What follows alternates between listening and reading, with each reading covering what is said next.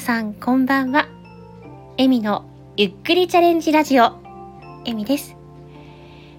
このチャンネルでは生きていくことが下手でかなり心配性のエミがいつかは誰かの癒しにつながるような作品を作っていきたいと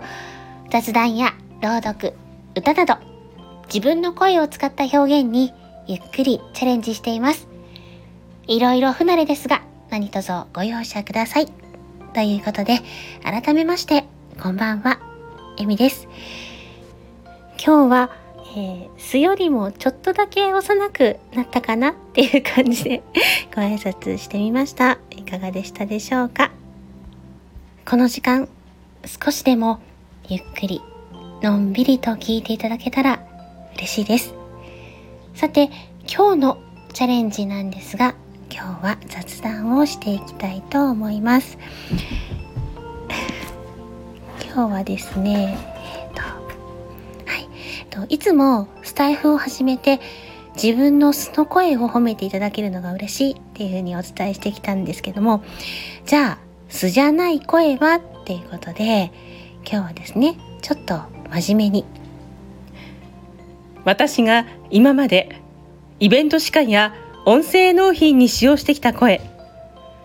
レッスン生時代も自分の売りとしてきた声でお話ししてみたいと思います。スタンド FM にはたくさんのプロの配信者さんや独学やアマチュアですとおっしゃりながらプロ顔負けの作品を作っていらっしゃる方がいらっしゃいます。そんな中素人の私がこのような話をすることはいささかおこがましいような恥ずかしいようなところもありますが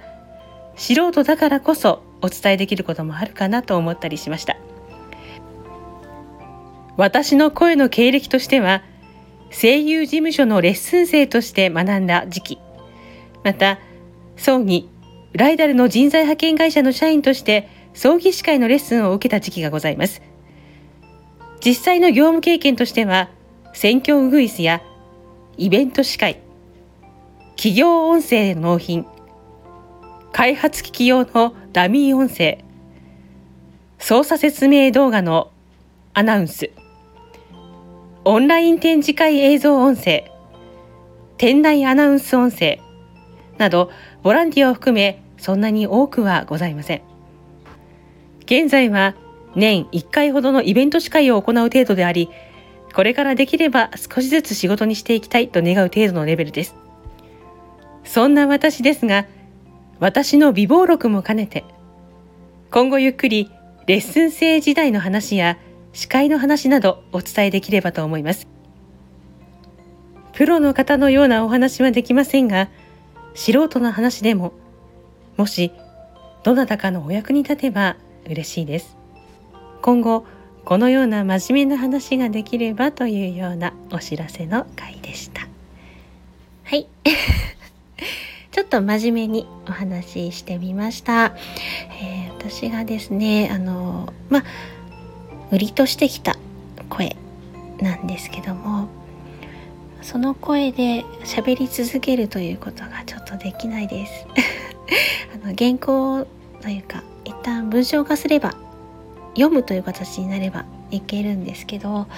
自分の頭の中にある考えをそのまま音声として出す場合っていうのは